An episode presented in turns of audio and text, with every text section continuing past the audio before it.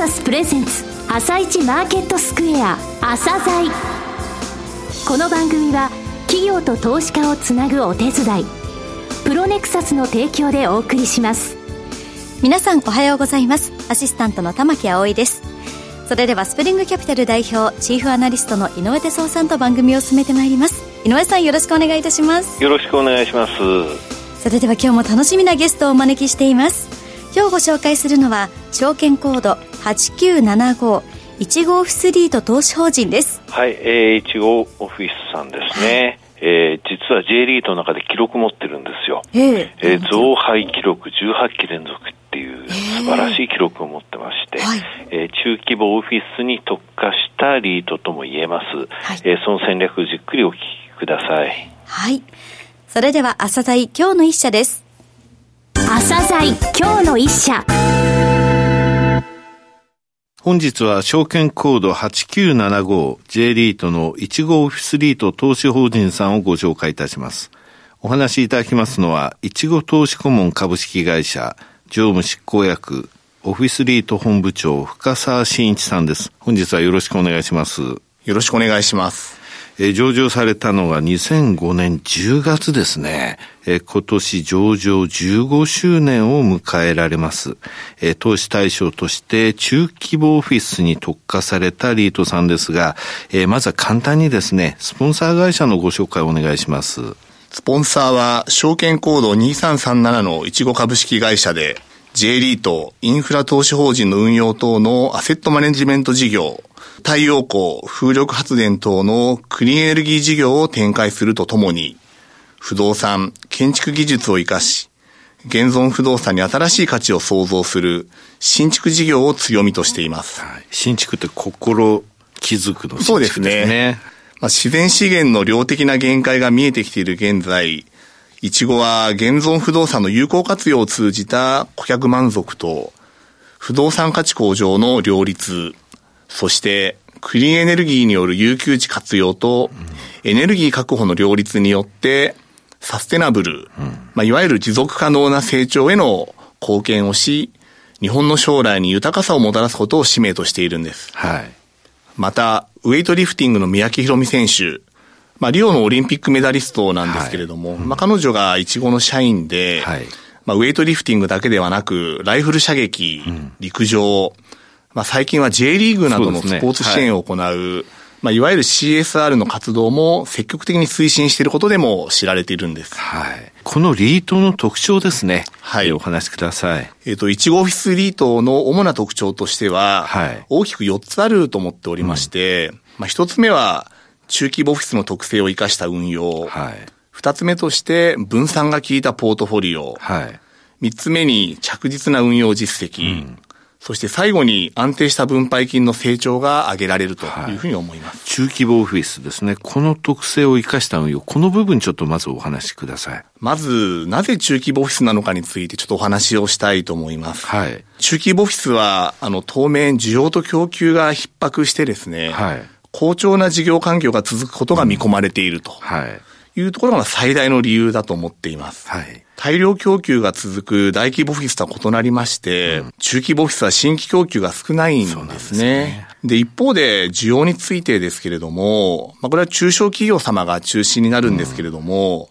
うん、まあ、IT 企業を中心に、えー、企業が増えていると。はい。まあ、テナント数が多い。また最近は、あの、働き方改革に伴いまして、労働者人口が増えているんですけれども、まあ、その増加の受け皿として、中小企業や中規模オフィスが期待されておりまして、はい。まあ、これらを背景に旺盛な需要が見込まれているというふうに言われております。で、ね、さらに今後、まあ、大企業のですね、まあ、在宅勤務のような、そうですね。うん、いわゆるこうテレワークの浸透が見込まれておりまして、はい、まあ、シェアオフィスのような、うん、まあ、新しい需要の創出、はい、まあ、これも見込まれておりまして、うん、これらの受け皿としても中規模オフィスが期待されているのかなというふうに感じております。はい、中規模オフィスは大規模オフィスについては新規供給があると。はい、となると、中規模オフィスは結構古めが多いということなんですか？あの、中規模オフィスの大多数が、はい、平成の前半の頃に建てられたものが多くてですね、はい、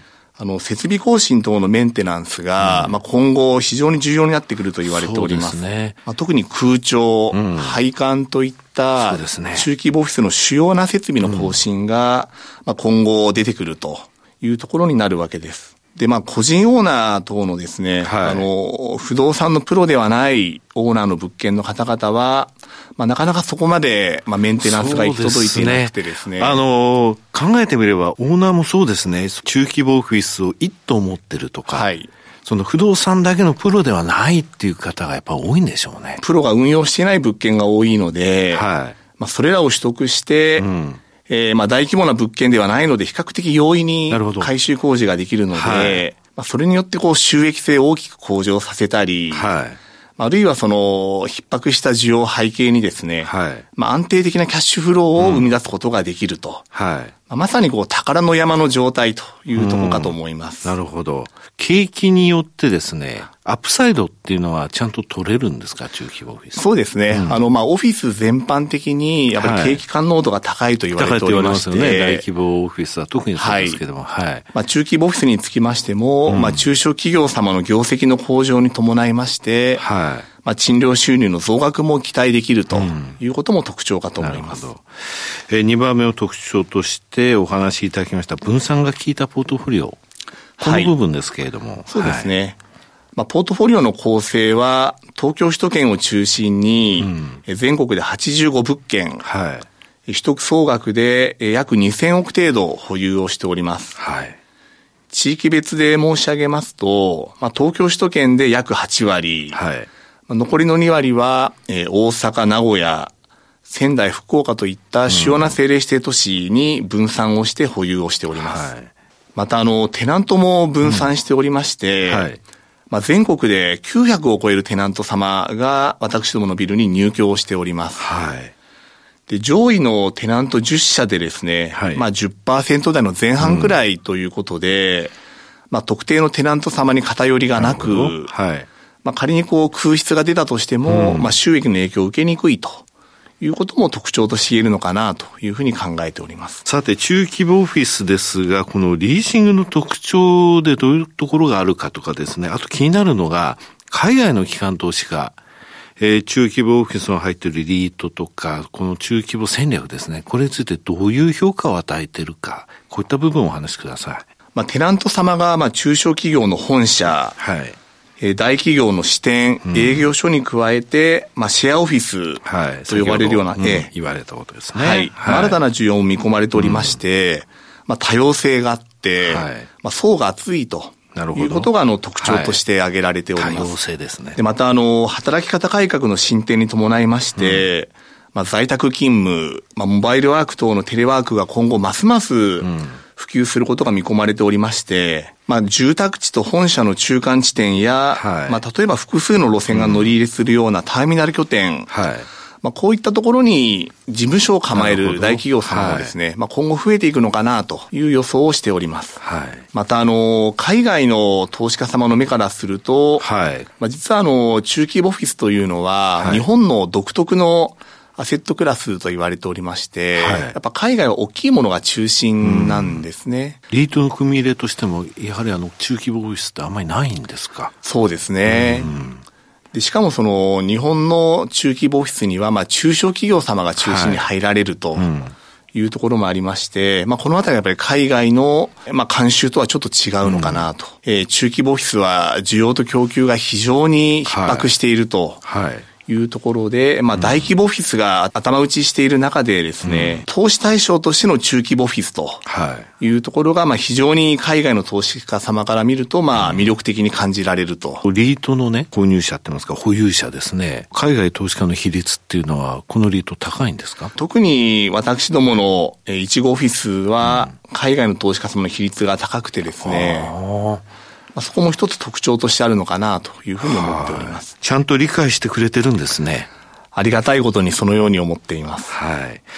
さて、三つ目に挙げられました、着実な運用実績。これについてもお話しください。はい。着実な運用実績とは、すなわち、まあ、運用会社としての高い運用力を意味しますが、そうですね。はい。まあ、これまでの実績については、まずビルのえー、上のところに1号と書かれた。そうですね、ローマ字で1号と。はい。はい、えー、1号オフィスのブランディングの推進による競争力の強化が走行したと考えております。はい。まあ、これはあの、外壁サイン、テナント総合案内、エントランスマットの設置等、はい、まあ、ハードに加えてですね、はい。まあ、1号グループ建物管理方針に基づく、まあ、管理仕様を、まあ、全国で展開しておりまして、はい。またあの、規模の経済性を活用して、まあ、管理品質の平準化、はい、まあ、要はコストコントロールですね。すねうん、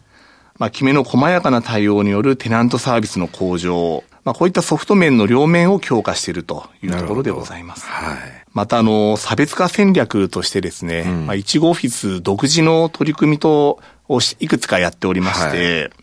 まあ、例えば、1号レイアウトオフィス。はい。まあ、これはあの、家具付きのオフィスでですね、はい、まあ、そのままテナント様にお貸しするサービスなんですけれども、うん、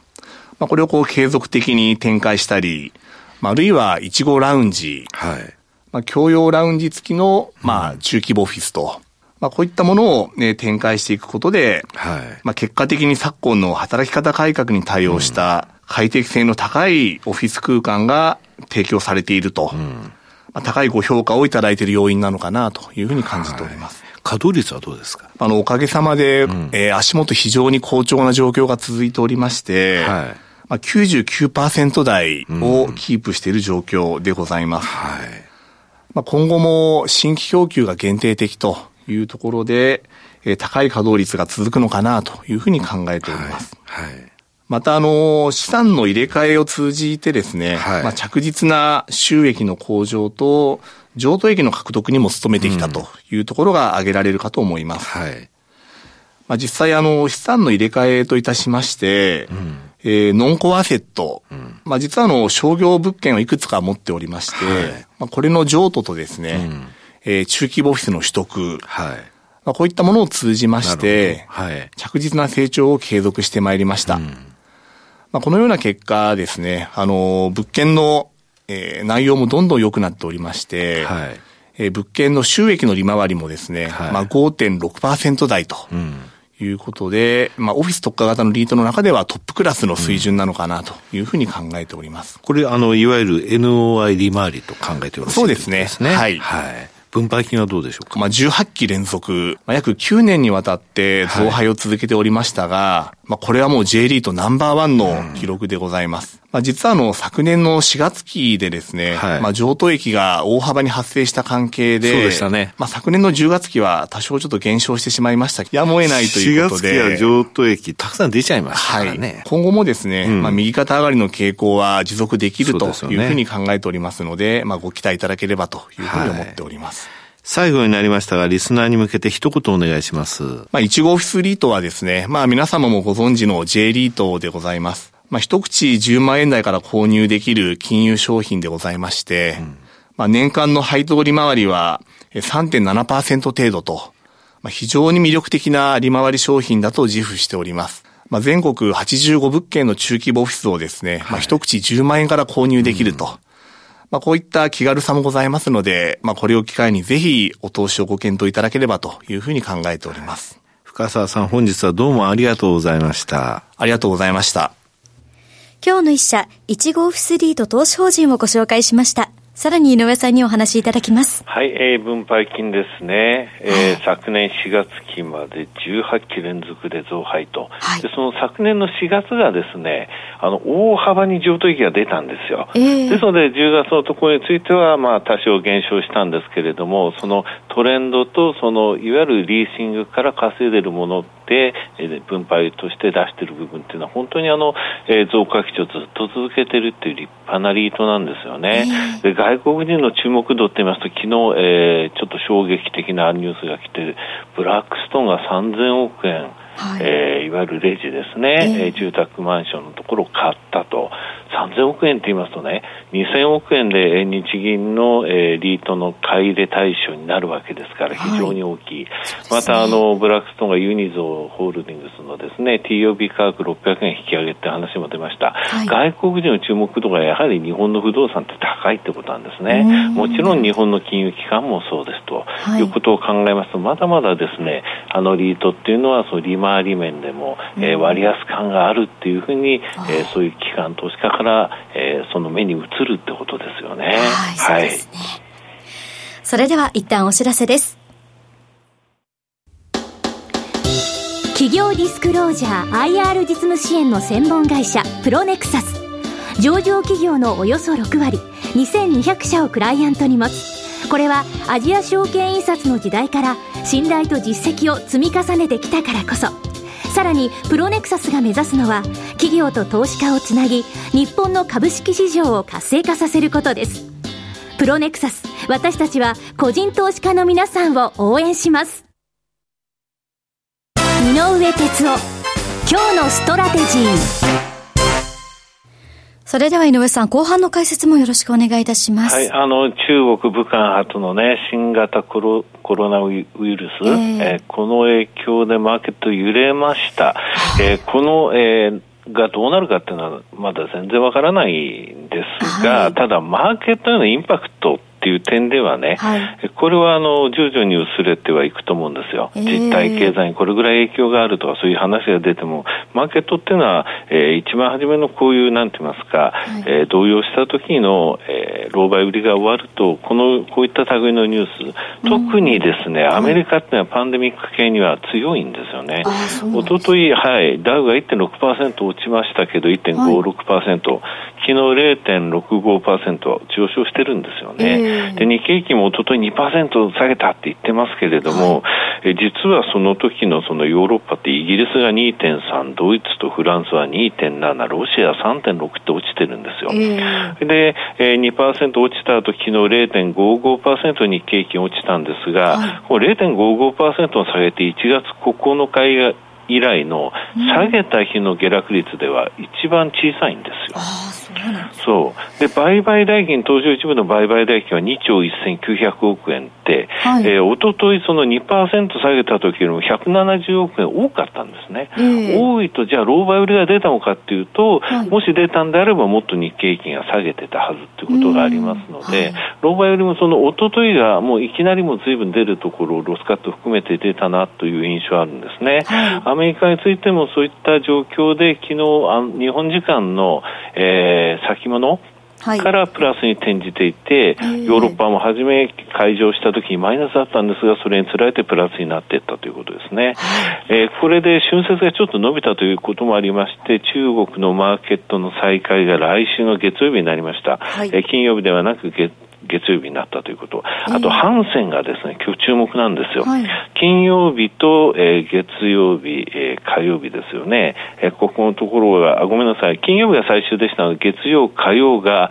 えー、休場だったんですが、今日、はい再開します。今日再開、うん、同じように昨日再開した韓国は3%下げたんです。3.1%。えーはいえー、ハンセンがどのような動きになるかは、えー、ちょっと、えー、注意しながら見ておかなくてはいけないかなと思いますけれども、はい、まあ、マーケットのそのインパクトっていう点の動揺度は小さくなっていくでしょうというのが結論ですね。はい、はい、ありがとうございます。では井上さんまた来週もよろしくお願いいたします。この後は東京市場の寄り付きです。朝鮮この番組は企業と投資家をつなぐお手伝いプロネクサスの提供でお送りしました。